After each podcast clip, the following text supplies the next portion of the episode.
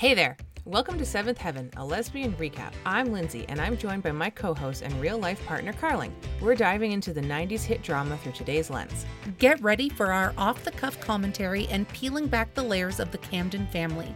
We'll tackle everything from family rules, life lessons, and 90s fashion. Join us every week for a lighthearted queer perspective and a trip down memory lane. Whether you're a diehard fan or new to the show, this recap is for you. So find us anywhere you get your podcasts at Seventh Heaven, a lesbian recap.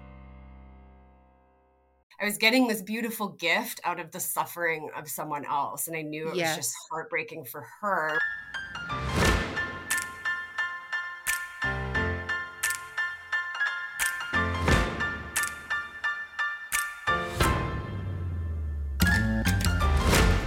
Hey, Michelle. it's not Michelle, it's Lindsay. but I really like that long delay. Yeah, I'm not Michelle. Hey, Lindsay. Hey, Carly. I feel awkward about it. Yeah. So Michelle is taking some time away because she's trying to figure out where she's going to move. And she's also really sick with a cold. So I was like, girl, I got this. I didn't really have it. Tonight, I was like, hey, Lindsay, my girlfriend, will you record our intro outro with us? With me, just me. And so here we are. We find ourselves at 10 p.m. on a Sunday night, sitting crisscross applesauce on our bed. Yeah, it's crazy. It is crazy. How was your week? It was fine. You weren't here the whole time. I know I wasn't here. That's why I feel like this was like a good fit because I was house sitting, cat sitting, and yeah, so we didn't really see each other a whole ton. Yeah, that's true. But you went to Edmonton on Saturday. Yes, for a figure skating competition, the Yeah. last one of the season. Yeah. And how did you score? I did, yeah, for my daughter, it was fine. She didn't score as high as she wanted to, but it was her first time in the level that she was competing in. yeah, And so she, she's hard on herself. So that's hard. I remember being the kid that was hard on myself. But like now as an adult, I'm like, but you did great. Yeah. I know, like the whole time in the car, I was like, but this is your first time at this level. Yeah. And, you know, all those other skaters were landing their Axels and you've only been working on it for three weeks. And she, that wasn't good enough. She No. cried like three times. Yeah. Cause you don't know what you're talking about. No, I'm just a loser. Yeah. I'm just a loser mom that loves her. yeah. I know you don't know about landing Axel. I, I actually don't. Put a hockey puck in the net. Right. Yeah. And then this upcoming week, you're going to Kelowna. Yeah, to play hockey. to play hockey. Yeah. So I feel like, I don't know, like, why do we even live together? I never see you. Yeah. well, there'll be a for sale sign on the house when I leave. oh my God. Normally, Michelle and I talk about our weeks, and I didn't have a ton going on. I didn't feel great last week.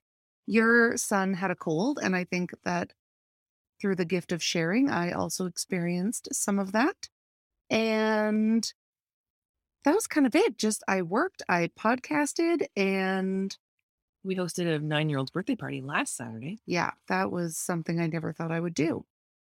But it was okay. It was fine. We survived it. Nobody bled. No, but I like I didn't know how easy it was to climb on the roof of our shed. Oh, yeah. Yeah. Yeah, I did have to help a kid down. Yeah.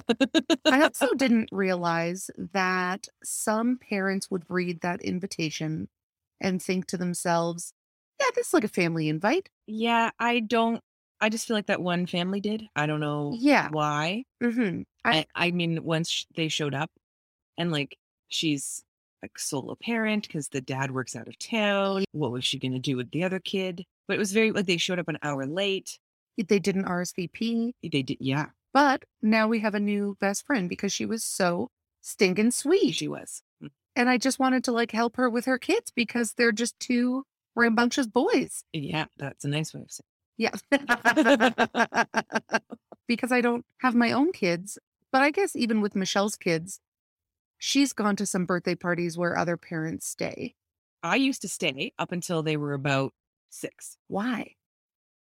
Because, like, I think under the age of six, Like you got to wipe their butt or something? yeah, like you can't really just leave them. And like, you don't, like, yeah, I don't, I would either I didn't know the parents or the parents didn't know me Right. or like parents stayed at my kids' birthdays up until about grade one.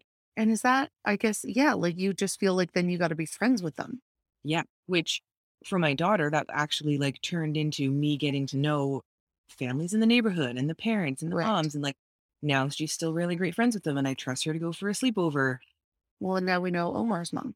We know Omar's mom and his little brother. Shishi? Sh- Shoo Shoo. Shoo Shoo. Shoo Shoo was a nickname. It was his name. I don't know what his birth name Yeah. is, but Shoo Shoo. Yeah.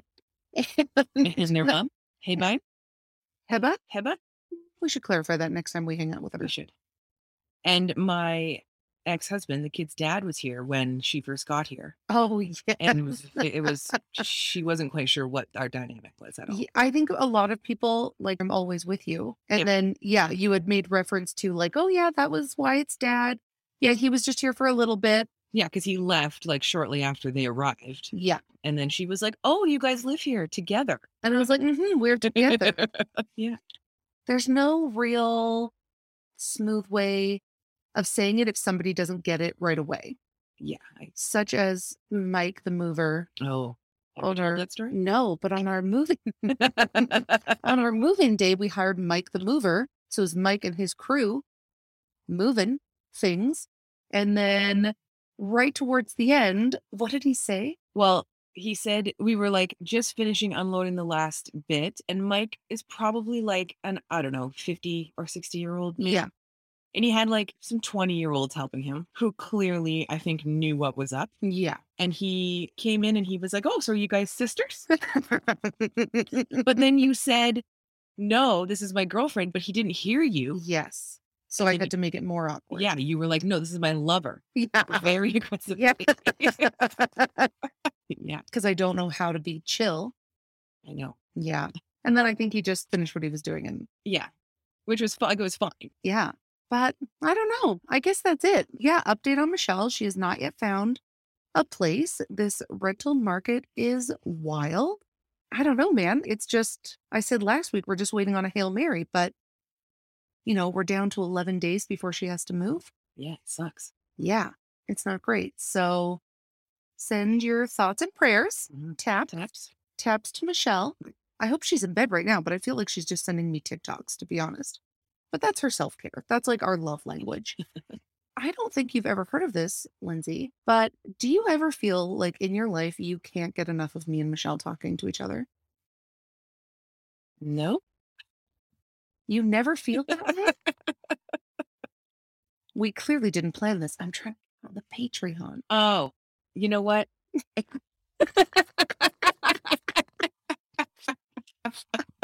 Mhm. Yeah. mhm. I mean, I wish I could listen to your voices all the time. Yeah. Yeah. mhm. Well, Is let- there any way that I could find more episodes anywhere else? yeah, it's so funny that you ask that because actually we have a Patreon. Oh, what is that? which it's a subscription service. And so for as little as $5 a month, you get instant access to over 55 bonus episodes. Mhm. You're never going to hear these on the main feed. We talk about everything. We talk about my crazy ex. We talk about her husband. We had you on the Patreon. Twice. Oh yeah, we talked about dating people who st- dating people who steal mm-hmm. and being a caregiver to somebody with an illness. Yeah. We solved the oh god, what's her name? Jean Ramsey. Yeah, we solved the JonBenét Ramsey and Michelle and I solved. It was the brother. Yeah. well, now nobody's going to subscribe. So if you love what we do, if you can't get enough, if you want another way of supporting us, you can go to patreon.com slash I did not sign up for this and then literally sign up for it. Yeah. Oh man, you guys, I hope you enjoyed this episode. I can't talk about it with Lindsay because she has not heard it yet, but it's a repeat guest, Amanda. We had Amanda on to talk about living with cystic fibrosis. And this week we're talking to her about her two different types of adoption that she did. Yeah, that's that's crazy. Well, yeah, you don't even know. You haven't even heard it. Well, I'll listen to it on my way to work tomorrow. Oh my God. Cute. Okay. All right. Okay. Bye. Bye.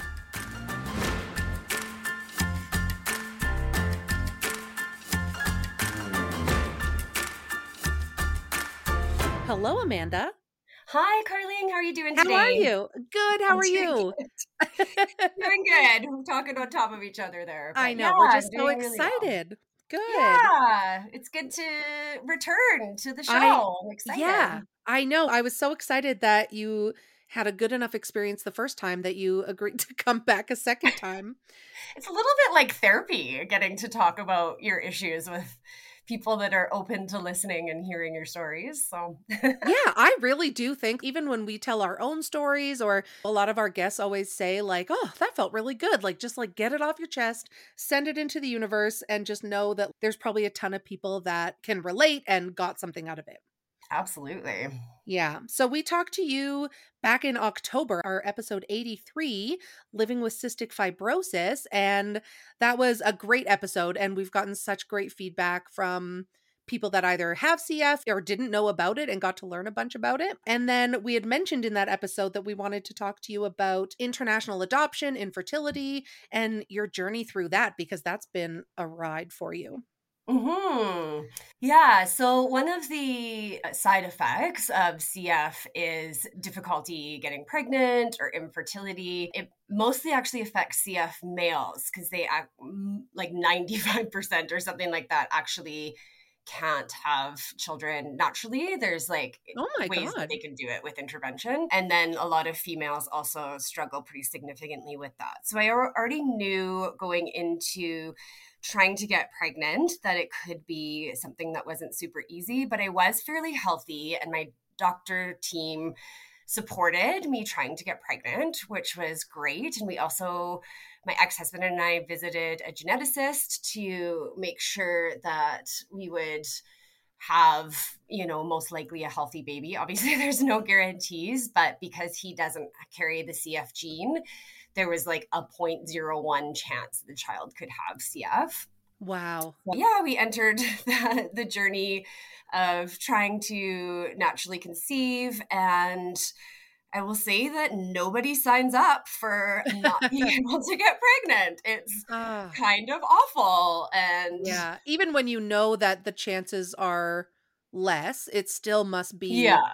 you know, you still have the anticipation, the hope yeah and i had like a really healthy reproductive cycle and there was really no reason I shouldn't have been able to get pregnant. And I actually did get pregnant for sure at least once, I think a couple other times, but unfortunately miscarried fairly early on. And so it is, it's a mm. heartbreaking journey that we went through for three years. It really tests a marriage hugely, yeah. but it also tests, I think, any woman that I've talked to that goes through it. You just sort of question your womanhood because it's like, this is something at the bare basic minimum that women quote unquote should be able to do. And I respect that there's so many women that don't want to do that and some women that don't want to do that that get pregnant and you know yeah. it's just such a a spectrum but yeah when you're desperately wanting a child and then it doesn't pan out for you so after about 3 years we had tried lots of stuff and of course for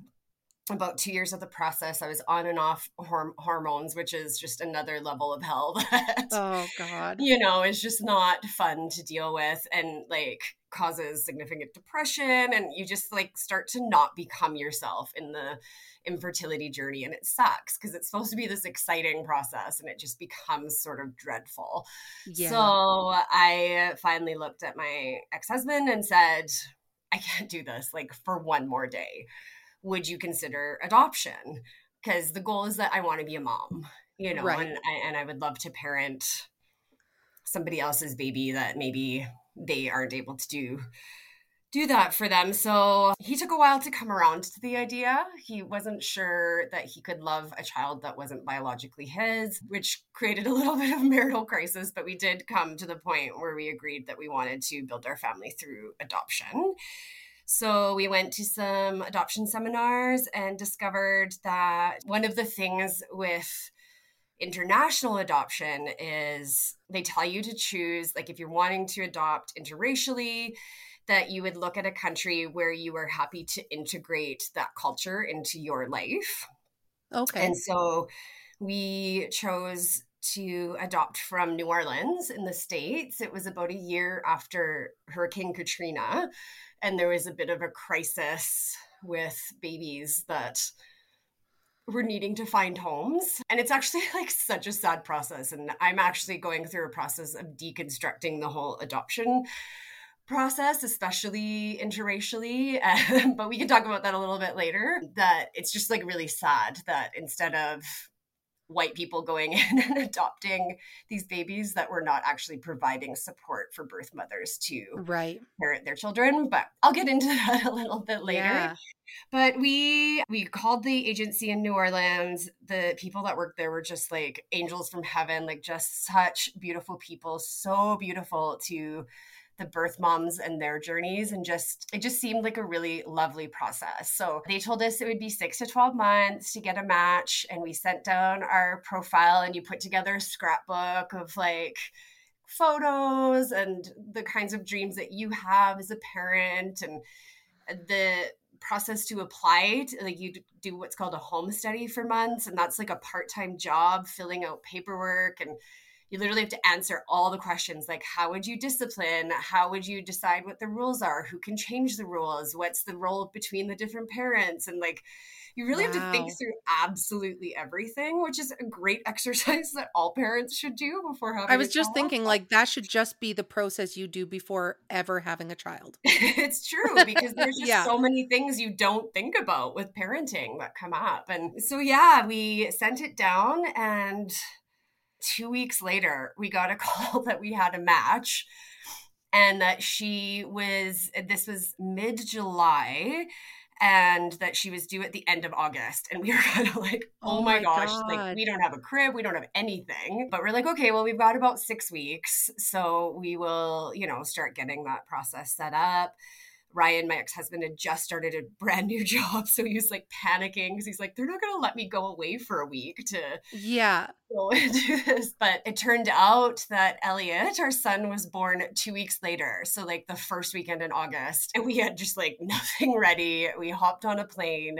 It was so exciting, though. We went down to New Orleans and you know, went to Target and bought a car seat and like just some of those bare minimums Oh that you God. need Yeah. and a couple bottles and some onesies. I was like, I have no idea. And he was, you know, a little bit early, so he was just tiny, like so he didn't even fit zero to three month clothing. And we had to wait a few days before we could see him because birth mom has to like sign off on the papers before you're allowed to see your baby. And then it was just like a movie because I don't think maternity wards in Canada are like this, but down there you literally like went and saw through the glass window all the little baby, I don't know, they're not like incubators, but oh, they're Oh, kind yeah. of like those little crib things, like all lined up with all the babies. And then there was like his little one, and the nurse like rolled him up to the glass and changed his little diaper. And it was just so surreal to be like, well,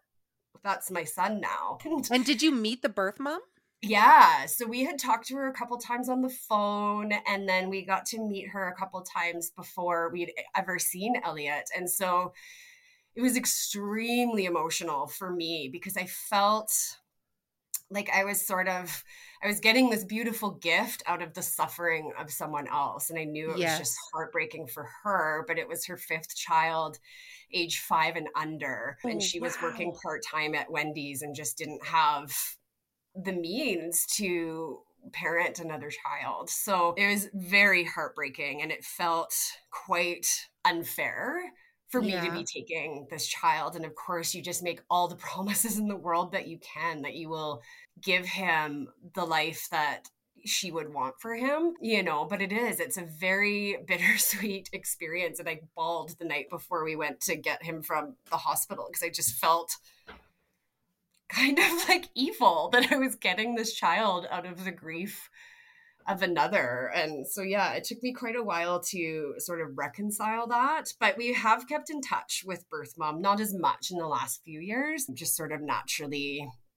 We have each other's numbers, we can contact each other. But I think just as he's gotten older, because he's almost 16 now, it just sort of naturally faded but it's there if any if either of them want it. So yeah we brought him home on the plane. He was a week old just like absolutely tiny. They made an announcement on the plane that we were bringing home our son and everybody cheered. It was just like really special. Nice. it was, and it was one of the best moments of my life coming through the like through the customs gate in the at the Calgary airport and all of our family was there. We were all crying and looking at this tiny little boy. so it was, it was really, really special bringing him home. And then a few years later, we decided we were ready to jump into the process again. And this time we chose to actually go through our child and family services in Calgary. So we did a public adoption this time. So that's a really different process. And we were again told it would take years. And then we got a match like four months later and adopted little Emmy, who was eight months old at the time.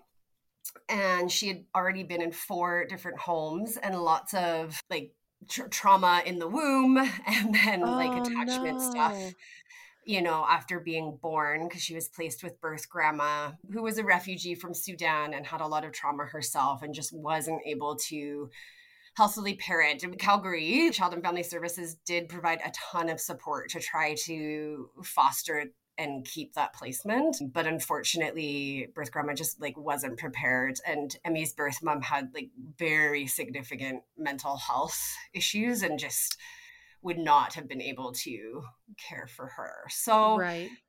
Yeah. So then and, we... and so when you go through the child and family services, it's not like you get picked by the birth mom. Correct. It's like this child is available and requires a home. Yeah. Do you want it? Exactly. So it's them, pretty rare say. that you don't actually start by fostering, but because they just did not have a viable placement for them. And uh, actually, the Sudanese community of Calgary did actually protest Emmy's removal from the home. Oh. So CFS tried to find another Sudanese family in in Calgary that would take her, but they proposed no other options. So you know, fair enough. And I think the only reason that they placed her with us is because we had another black child because they didn't want her to be sort of the only one and not have some of that cultural support. I think they were like really struggling with how to find her you know the most supportive home for her culture and right. the most likely mental health stuff that she would come across in her lifetime. So she had how many homes in 8 months? She had four homes. So initially they put her into foster care till they could find a family placement. They kept her in the family placement for I want to say four or five months, but just like wasn't working. So when yeah. she got to her third foster home, she was severely underweight, had no muscle development, just like wasn't being properly cared for and fed and whatnot. Right. So yeah, it was just too there's too many barriers there, unfortunately. Yeah. And it's just so much trauma. I have zero blame or anger, or anything, because I just think when you heard birth mom and birth grandma's story of just like the absolute horrors they faced in their life, it just, you know, it's yeah. just, I can't believe people survive what they went yeah. through. So, I was, you know, honored to be able to do what I could to parent Emmy in the best way possible and give her the best life that I possibly could. So then, as Elliot was growing, he had a lot of behavioral issues. He was very aggressive, violent, and yeah, there was just like a lot of stuff going on for him. And we were getting specialists and psychologists and all these people to help him, but you know, they sort of said like he has lower cognitive functioning and he has severe, severe ADHD, like 98% combined type diagnosis, which wow. creates significant anxiety and anger. And like his brain literally does not say stop when he's yeah. getting angry. Like we have our frontal cortex will say, okay, you're getting angry, take a breath or go for a walk. But his just literally has no stop sign. So, you know, even in his preschool years, he was like super violent and would kick and scream and like get so angry when we would leave a play place that he would vomit oh, everywhere because he would just be screaming so hard and it was it was tough. Like yeah. I was like I all I wanted was to be a mom and then I have this little guy who's just so angry and so difficult and just really didn't feel attached to me. And we did everything right. Like they talk about skin on skin and always feeding him and always holding him as much as possible to create that attachment when you're a non-biological parent and mm-hmm. you know we did everything by the book and we're reading all the books on how to create attachment with this little guy but he just couldn't get there and even in elementary we got him like into supportive school classes to help with his learning disabilities and and all that stuff but i went for two years in upper elementary to an attachment specialist and worked with him for two years. And at the end, she said, I have nothing more for you. I've never seen a kiddo so resistant to attachment. Um, and is that from the trauma? Like, I heard a quote once that even getting adopted straight out of the womb, there's a trauma. There's yeah. like a loss and a grief that happens with the infant. Yeah and yeah, is is that where it stemmed from, or is was there other underlying issues? Well, it like our understanding is that he didn't have any exposure to drugs or alcohol in the pregnancy, but we don't. You know, I guess you never know for sure, but I I don't think he did, based on who his birth mother was. Like she was a really wonderful human, but who knows? And it doesn't mean she wasn't wonderful if she did use during pregnancy, but I do believe that he experienced significant adoption trauma, even though he was adopted at one week old. Yeah, I think there's just a bond that is broken there. And I think to I've done like some work around epigenetics where the trauma of the birth parent is also passed down in the psyche of the uh, child. So it can yeah. be you know just the trauma of hurricane katrina and being displaced and losing her home with four children the year before would be so much to be carrying along with the grief of knowing that you weren't going to be able to keep your child like yeah. there's so many levels there so he just struggled and struggled and i just refused to give up. And this kid has put me through the wringer. I love him so much, but it has not been easy. There's been suspensions from school and expulsions and oh. you know, oh. sort of like everybody just giving up on him. But yeah. the two people that happened are me and his dad. And we co-parent beautifully together and have the kids every other week which you know isn't always ideal for kids but every therapist that's ever worked with us actually said this is ideal for the kids that you have because you each have that like respite time yes. every other week to like re-enter the significant work of parenting these kiddos. So yeah, he struggles still with some of those things, but he's gotten tons of therapy. And I'm very happy to report that he has very much turned a corner in the last year and is super loving and is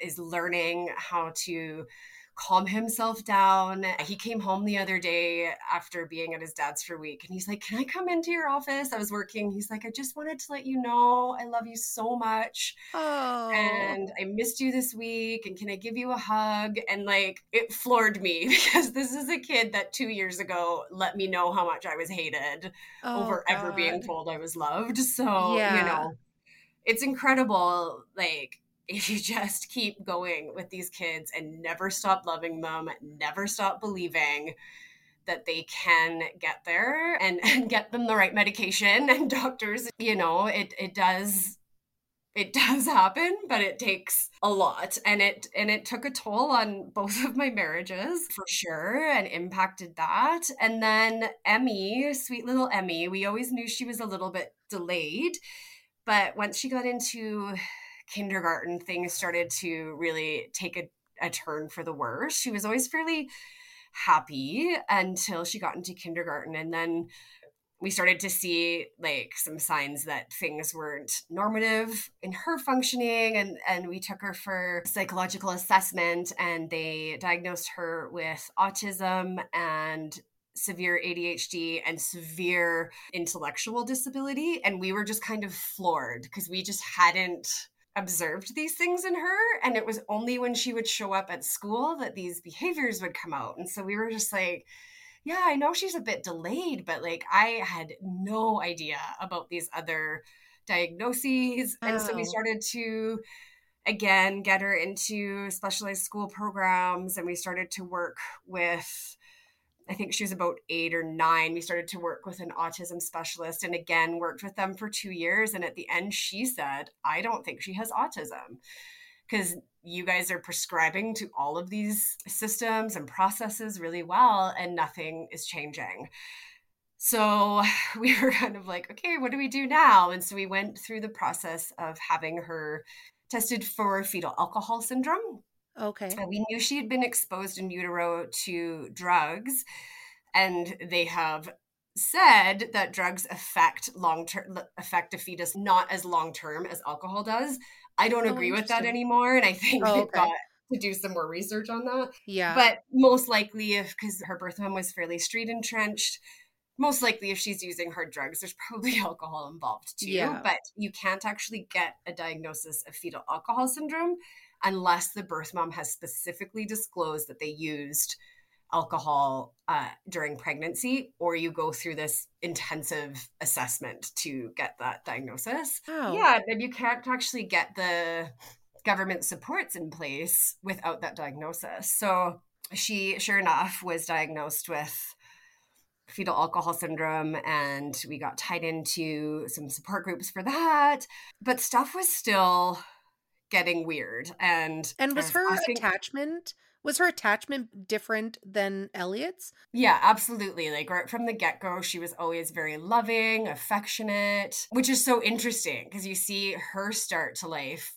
so much significantly harder. But yeah, like right from the get go, she still is very loving and, you know, doesn't, she doesn't really question her adoption or, you know, she'll still, she has like that lower functioning piece, but she'll still like get mixed up and think that I birthed her or, Oh. uh, you know, so we have to.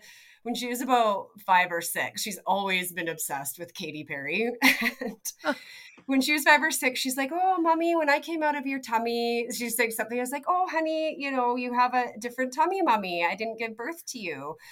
And she says, "Oh, well, was Grammy my tummy, mommy?" Like my mom was like, "No," and then she's like, "Oh, mommy, was it Katy Perry?"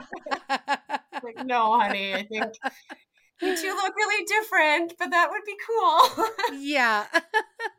but yeah, so she's always, she's never really struggled with that, and I think it's a little bit of a blessing that she does have some of those delays because it's just I think she doesn't question or struggle with that grief in the same way that Elliot has. So we were starting to see, it was two years ago now, that things were getting really strange. And I was asking other FAS parents, like, do you see your kids talking to themselves or hiding in their closets and you can't even get their attention when they're, it's like she was just in this other world and it was not her because when she was a couple years before, she was engaged and she could answer questions and she had just gotten to the point where I couldn't get through to her at all. I would literally have to prompt her to take every single bite, chew, chew, chew, swallow. And she was losing weight, she was soiling herself, and it was just bizarre. Like it was like she had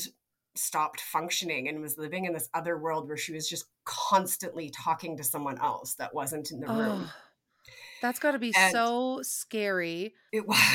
Oh God, that just gives me chills. And people kept saying, the doctors are like, well, it could just be fetal alcohol syndrome. And she started breaking windows and climbing out of her window repeatedly, which was dangerous. And Yeah. she started a fire in her with a candle that she had snuck. And and we were Oh. trying to hide everything, but she would just find stuff and and, and unscrew like locks that we'd put on her window. And it was just bizarre because she was figuring out ways to like be super destructive. How old is she at this point? She was 11. Okay. And so it was, and just six months prior to this, Elliot had been hospitalized for attempting to end his life. And then this started to oh. just get like really severe. And we were just like drowning. And finally, my ex wife said, one day, she's like, You have got to take her to the ER. Like, this is just because she just stood up in the middle of playing with sidewalk chalk and said, I'm going to Florida, and just like took off down the street. And we were Oh my God. and uh, my ex had to like chase her and catch her and you know we were just like what is going on so i was like okay but i was just so scared because anybody who's gone through mental health diagnoses processes knows how invalidating it is because Yeah. every doctor just says, oh, it's just part of their diagnosis, or this can be normal, or, you know. And so I was always so scared to like really dig into this because it made me feel crazy. Like I was being overreactive. But by the time we actually got her to the hospital that night, she, she was catatonic and like completely unresponsive. Psychiatrist was like, she should have been here a year ago like Oh, what is going on? And yeah so she was hospitalized in a general uh, workups for like every other illness that could have caused it like if she had meningitis or Right. other things that hadn't been detected. But i was like it's been going on like a steady decline for about two years. I don't think it's like a viral thing. Right. so after a week, they had determined that there wasn't like a seizure or something else that had taken place to cause this. Then they put her in the psychiatric ward. And that's when we found out that she had childhood schizophrenia, which is super Wow. rare. And they're very hesitant to diagnose that just because it's not something that happens regularly. And yeah. We interviewed a um, girl, Elle, who has schizophrenia, and Oh. her, I think her mom and grandma had it, and they wouldn't Oh. diagnose her until Yeah. she was, I think, 17 or 18 because it yeah, was, exactly. yeah. And Emmy's birth mom had suspected schizophrenia. So we knew Okay. that that could be something that came up. But again, just like Elle, they just kept saying like the fetal alcohol syndrome. And I'm like, but she has this medical history. Like, why can't I get help? Yeah. You know, so finally, and then again, her psychiatrist been here a year ago. Like she's in such severe psychosis that we aren't sure we can bring her back because she was feral. Like she wasn't sleeping. Yeah. They were giving her Ativan to get her to sleep. She wouldn't sleep on that. And she was like 80 pounds because she wouldn't eat. She wouldn't like properly toilet. She was in like Yeah. 24 hour observation, this tiny little thing, you know, and had a 24 hour security guard for in the hospital. Um, and was that because she just was a risk to herself and others? Yeah, exactly. Oh. And you know, I Ryan and I visited every day. We created a schedule where we'd go every other day. So she never she was in the hospital for 5 months and she never had a day where family wasn't there to Right. be with her. But that first couple months was just brutal because I would be laying there and she would just sit and talk to herself and then all of a sudden would start screaming that there was a wolf in the room that was going to kill her and be like clinging to me for like dear life. Like the fear and that screaming like someone was act like she was actually going to die Yeah. and then all of a sudden she would be like i'm the wolf and start attacking me thinking i'm the person that's going to hurt her and the security guard would have to pull her off of me and then like restrain her like watching your baby who you know like this is not her Yeah. go through that was just so traumatic and so heartbreaking to see that your child literally thinks they're going to die and you're you know just doing everything you can to protect them and at the And time that's scary because like that's her truth, right? That is Yeah. actually her reality is that so it's not just like a kid who thinks there's a monster in their closet. It's like this is the real thing that she's living through. Yeah, and she was uh-huh. talking to people, like looking like there was somebody in the room and telling me what they looked like and what they would say. And they would say awful things to her, like she's ugly and she's awful and she's mean and she's wicked. And they would tell her to do these messed up things. And that's like what we had found out after with like her behaviors at home is these voices were telling her to do this stuff. And it's just so, such a, heartbreaking thing to like think like living in that reality would be awful like i just Yeah. for any folks out there living with schizophrenia like i have so much compassion Yeah, even yeah, I in thinking back to the interview with Elle, like she would say, you know, hers she hears her family's voices and they call her name and she Yeah. has to go through a checklist like she's medicated and she has to go Mhm. through a checklist like, okay, I know I'm home alone. I know that my dad probably isn't downstairs calling for me, Mm, but you have to just constantly check your reality yeah and that's got to Yeah. just be exhausting. hmm yes absolutely So when the doctor said they don't know if they can get her back from this state of psychosis. Why not? Like, I guess, what is the process with schizophrenia where if you catch it, you can pull them out of it? Is it like cyclical where they come in and out of it? I yeah. That's a great question. I'm not 100% sure, but I think she was like they said that she's like full like in full blown psychosis. So it's like Okay. there isn't a cycle when you get to that point. So it's like Right. basically is the medication actually going to impact her at all at this point? Wow. because she was just like so far down the rabbit hole. So thankful that we tried several different medications and some finally found one that worked for her. But it takes six weeks for every single different medication to actually start working. Yeah. So it takes just so long to figure out like the first one. It's like, okay, it's doing okay, but she still has a lot of breakthrough symptoms. Let's try a different one. And then you have to take her off of it right. or she regresses and then like go back onto another one and it's just so Oh. sad to watch and one of them was giving her really bad tremors and she would just start crying because she couldn't like color or do lego because her body was shaking so badly like it's just oh, and like she's just little. Like 11 is yeah. So young. especially because like with her cognitive abilities too like she's really mentally about four and always oh, will be. Yeah. So it's just like you can't even really explain it to her because she's still in that preschool mind frame. Yeah. So, yes, but finally we did find a med that has been amazing for her. And she has such an amazing team. And she did come home after five months and is like a lovely new little happy Emmy who you know, still struggles with her symptoms and she will still get frustrated because she always hears voices. Like, she'll just be like, the voices, but they're Oh, mumbly. So it's just like right. somebody's constantly mumbling in the background. Oh, But- and then we just have so to- frustrated. Yeah. Can you imagine just always hearing people mumbling? Yeah. Yeah. yeah. Finally, we did find a med that has been amazing for her. And she has such an amazing team. And she did come home after five months and is like a lovely new little happy Emmy who, you know, still struggles with her symptoms. And she will still get frustrated because she always hears voices.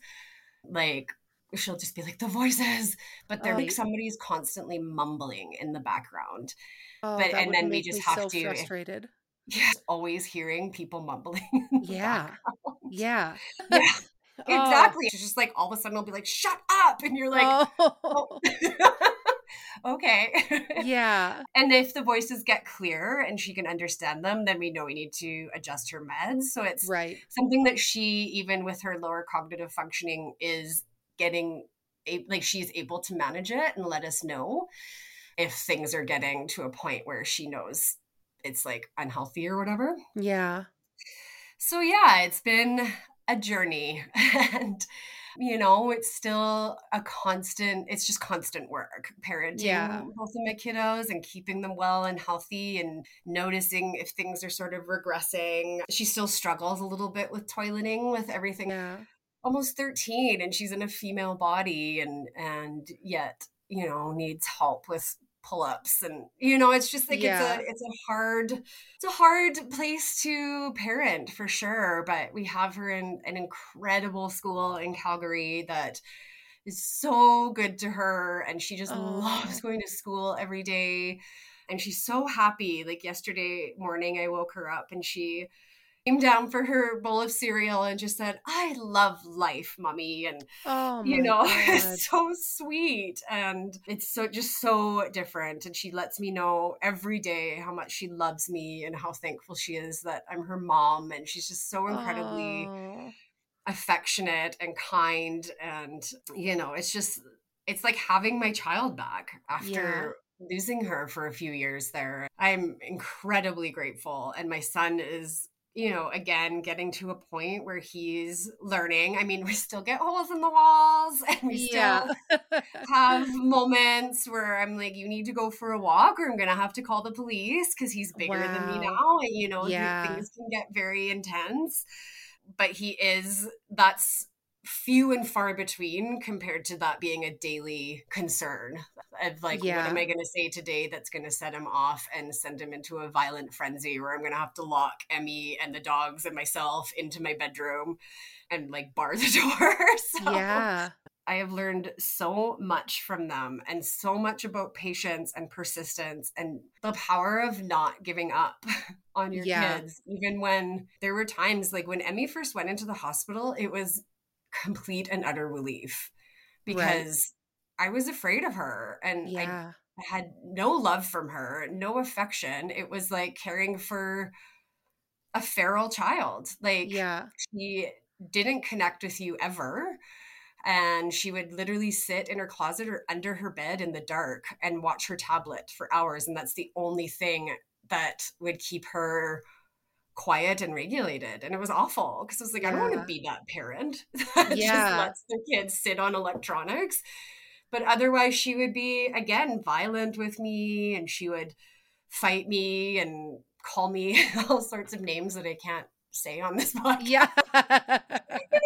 From like this little kid, and you're Yeah. just like, what is going on? you know, when you're a parent, you just want you just want the best for your kid and you want the best life for them, whatever that looks like for their capabilities. And to see them suffering like that is just sounds heartbreaking. It is. And you get to a point where you also just, you know, we did have conversations before Emmy was hospitalized and diagnosed of like, can we continue parenting her? Right. She's like literally removing locks from her windows and climbing out a second story window. And we're like just catching her in time. Like, we can't keep her safe anymore. Yeah. you know, and you're starting to go down that road of what it looks like to get her into like a group home. And in Calgary, at least, we were talking to her social worker, and she's like, Well, if you go down that road, you actually have to give up custody to child and family services. And it's like, so that's our choice is to like literally give up our child, like give her back to the system. How do you make that decision for your baby? Like, Yeah. especially when you know she was not always like this. Like I think it would have been a different conversation had it always been like that, but I was like Right. no, I know she was such a happy gentle like she is just so happy to come along on errands and do whatever I'm doing as long as she's with me Yeah. you know and i was like that's that's who she was as a preschooler and early elementary kid like this is not my child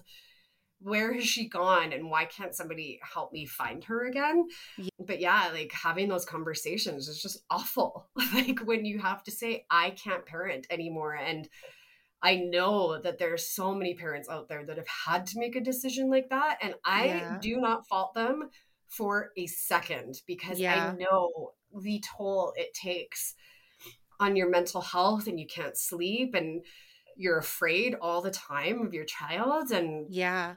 like even my parents and, and Ryan's parents who have been massively supportive and we've had many people in the community that have been super supportive when Emmy was in the hospital we had wonderful friends bringing us meals and letting us cry and you know just talk through things and i'm so grateful for my community but i know both sets of grandparents were just like i don't know Yeah. because none of our kids were like this. Nobody knows how to help. And Yeah. even you go to the doctor and the pediatrician, and they're just like, well, maybe try this tactic of like behavior correction. And it's Oh. like, this goes so far beyond yeah. correcting a behavior. Like, Yeah.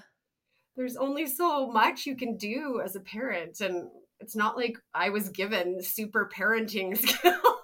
you yeah, know? like that's Like, just it. Like you're just a a human who Yeah. wanted to be a parent and are you're doing your best, but you know, that's really hard. Can you talk a little bit about this deconstruction? So I think I somehow I've ended up on adoption TikTok and me too. Yeah, and- helped with this process. yeah, it's really interesting because like I Yeah. always, you know, I used to follow somebody on YouTube. I can't think of who they are, but they adopted a bunch of kids. And Mhm. you know, they always said adoption is the result of a trauma and a loss. And, you know, as Mhm. happy as it is and as much as it, you know, builds your family, there's such a sadness in it because it means Mhm.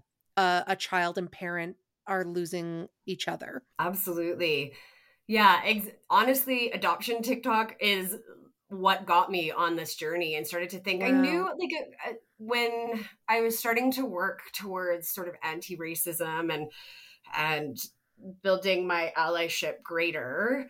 And I've always been like tuned into that as much as I could be, given that I have two Black children and wanted to always be the best representative and best ally for my kids and understand anything that comes up for them.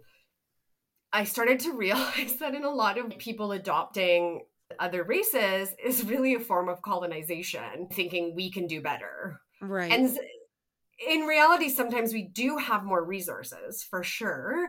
And I know a but that's a problem in itself. Like Exactly. the fact that as a white person you have more access to resources.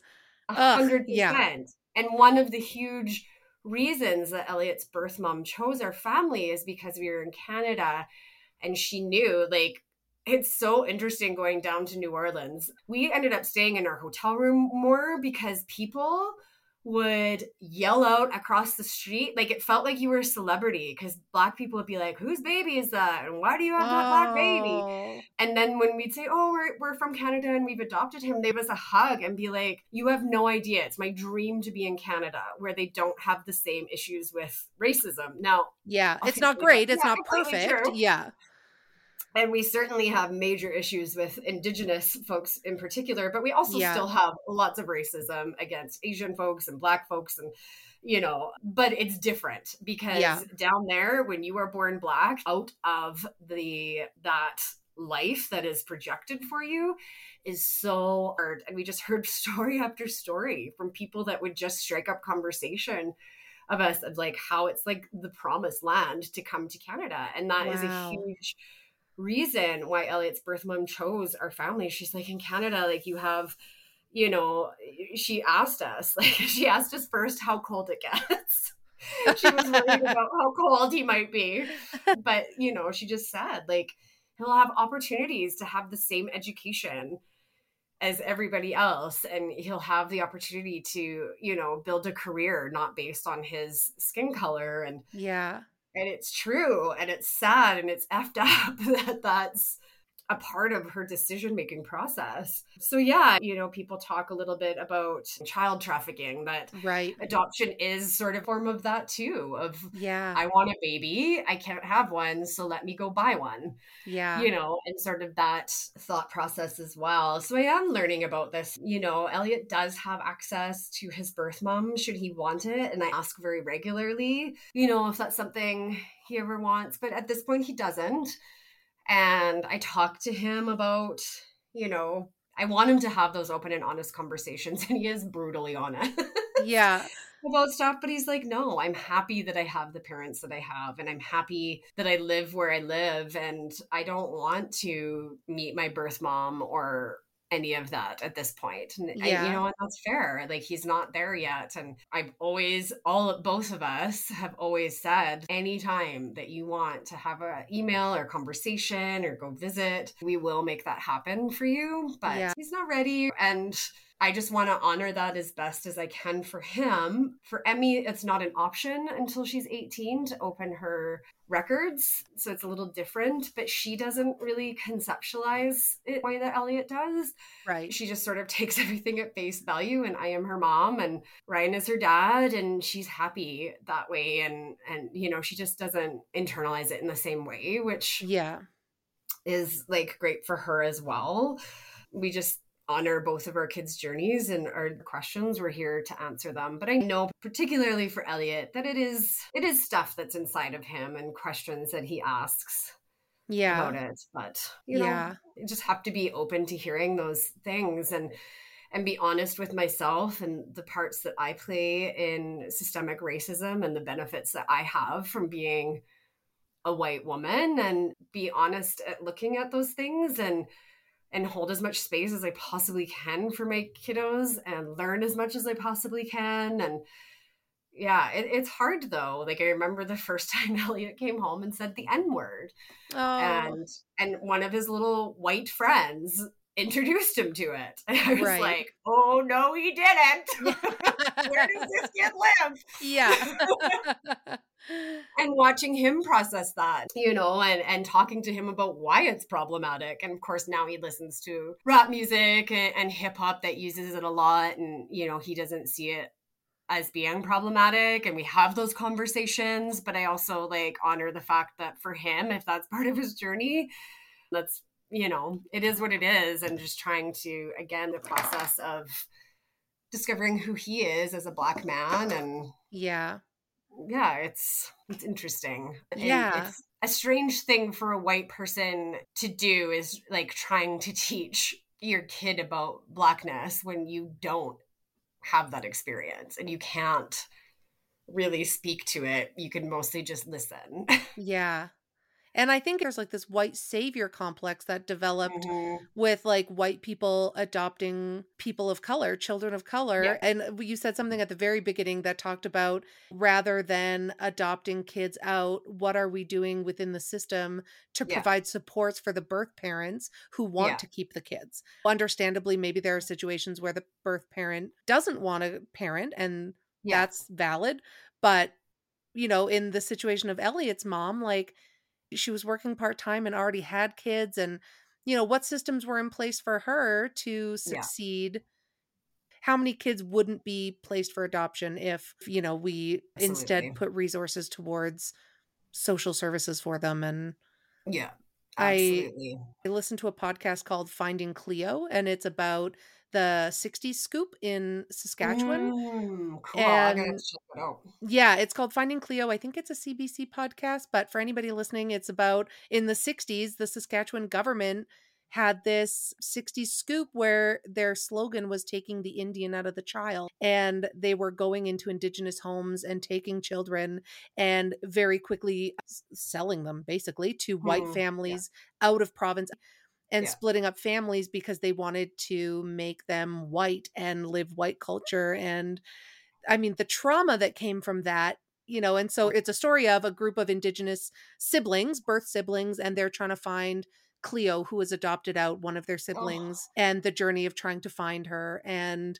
because the, you know, all records are sealed and destroyed. And yeah, it's just, you know, instead of, you know, now it's like we're backtracking and we're trying to do this important work of of healing and yeah just like eh, like pouring resources into these communities that you know we as white colonizers like really effed Mm. up Yeah. yeah. And to be honest, like I was in my mid 20s and this was 15, almost 16 years ago. I had no idea about the intricacies of Black racism in yeah the US. And I didn't do that research and chose to adopt through New Orleans because it was one of the fastest ways to get a newborn baby right and is selfish. Yeah. Absolutely. You know, and our motivation sometimes for adoption isn't always, I don't know, it's hard to say because I, I just really wanted to be a mom and I wasn't thinking through a lot of the implications that come from that. But I'm learning now and I'm open to having those conversations, even though they're really hard. it's not perfect we have a long way to go but Mhm. it's getting there i hope Yeah, I agree. Yeah. yeah I agree. i'm just curious when so emmy it, like you made a point of saying she's in a woman's body and so obviously she's got a period Mhm. is there like could you not make the decision to intervene in that way like like a birth control or like a i don't know like because i wonder about that Yeah. with adults with disabilities that can't advocate for themselves or give consent in that way medical consent Yeah, absolutely. So that is something that we need to work on with she's she's actually manages it super well. We saw when she was about 9 that she was probably going to be getting it quite soon. So we had her at the time the autism specialist wrote up a little book for her that was just so precious talking about periods and that all women have it. And so we really prepared her for when she would have that. And then we got her some special underwear. It's called Knix, oh, K N Oh, yeah. And it's Yeah. like period underwear. And just like provided her with resources to manage that. So she does really well with it. But we will probably work to get her an IUD that stops the period. Another one of my sleepless night things is that women with those delays are 80% chance that they will be sexually assaulted. That's what I think about. What level mm-hmm. of consent can she give? Absolutely. So yeah. I think like at this point in her life, she's never not supervised. Right. You know, so it's less of a concern. But as she gets older, you know, attempt some independence, I'm not really sure if she'll actually ever be independent. Like our right. sort of future plan is that she would maybe move in with a supportive roommate or have an aide that takes her to a job and supports her with her job but like she won't ever because of how severe her intellectual disability is she won't ever be like a fully functioning independent adult and that's right. totally okay we have plans for that and are sort of thinking ahead about that, but we don't know until she's older where she'll be at. So uh, that is absolutely a concern is like, what if she's two blocks from my house, but gets yeah. stopped by someone who makes her feel happy and loved and she cannot read secondary motives right. from yeah. people like you know and so yeah it's scary and i teach her lots about you know, consent in her body and who's allowed to touch it and all of that stuff. And she's decently feisty, but you just don't know. You yeah, just don't know. Yeah. So I agree. Like once she's moving into some more potential independence, we would definitely look at some form of birth control for her. Yeah. For sure. Oh. Aww. I know. So like it's so sad because you yeah. know she's just like literally a four or five year old dealing with these big issues yeah. and but she does them with such grace and both of my kids i just i admire their courage and the willingness to work through these things and still come out on the other end with so much love and desire to be better and to keep trying at school even when it's so hard they're just such amazing human beings and i am so grateful for what they've taught me and who they are becoming. I am on the other side of what was a very dark period in my yeah. life, and I'm just so thankful for that. My God, Amanda, thank you so much for being so honest. This is like a really hard topic because mm. people just mm. think like, "Oh, I wanted to adopt, so I got a baby and it was great." Yeah. but it's really intricate and you know your experience i do think that this is a real experience that people have and even birth mm-hmm. parents i mm-hmm. mean you know you can birth kids that end up having mental health issues and struggles mm-hmm. and you know like ah parenting is hard i say this as a non-parent but like I don't know how parents yeah, but you are you are a major support for many moms in the community. So you see it. I know yeah. that you have a strong understanding of it. So yeah. you're not totally removed from it either. If I stay if I'm kept up at night thinking, how do I impact these young humans' lives without messing them up in today's world? And I'm not even a parent. You know what I mean? Like I can only imagine oh, yeah. the the sleepless nights parents have. Yeah. Absolutely. Yeah. Yeah. Well, I think you're doing a great job for what it's worth. yeah. well, thank you so much. I I love talking to you and Aww. I'm going to find a reason to have you back. Yeah. yeah, we love um, repeat guests. Yeah. And yeah. Uh, send Michelle my love and uh, let me know if you guys need anything. I will. Thank you so much. Have a good day. You too. Okay, bye. bye. Well, this is normally the part of the outro where I say, Oh my God, Amanda, thank you so much for being on our podcast again. But then Michelle and I would talk about how great the episode was.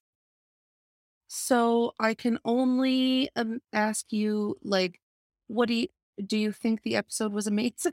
Yeah, I think it was really great. Thanks. I think it takes like a really caring and strong person to adopt some kids. And yeah, I mean, I'm sure she's amazing.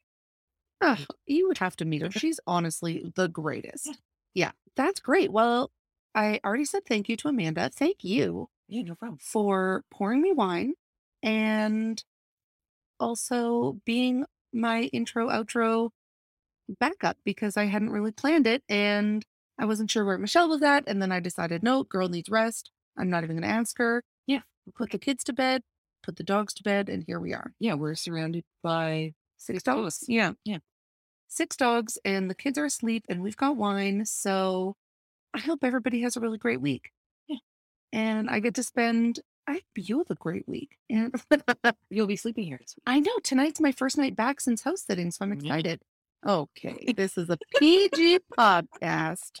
Michelle, I can already tell is rolling her eyes listening. But yeah, if you guys don't already, please follow us on social media. You can find us on Instagram, TikTok, Facebook at I did not sign up for this.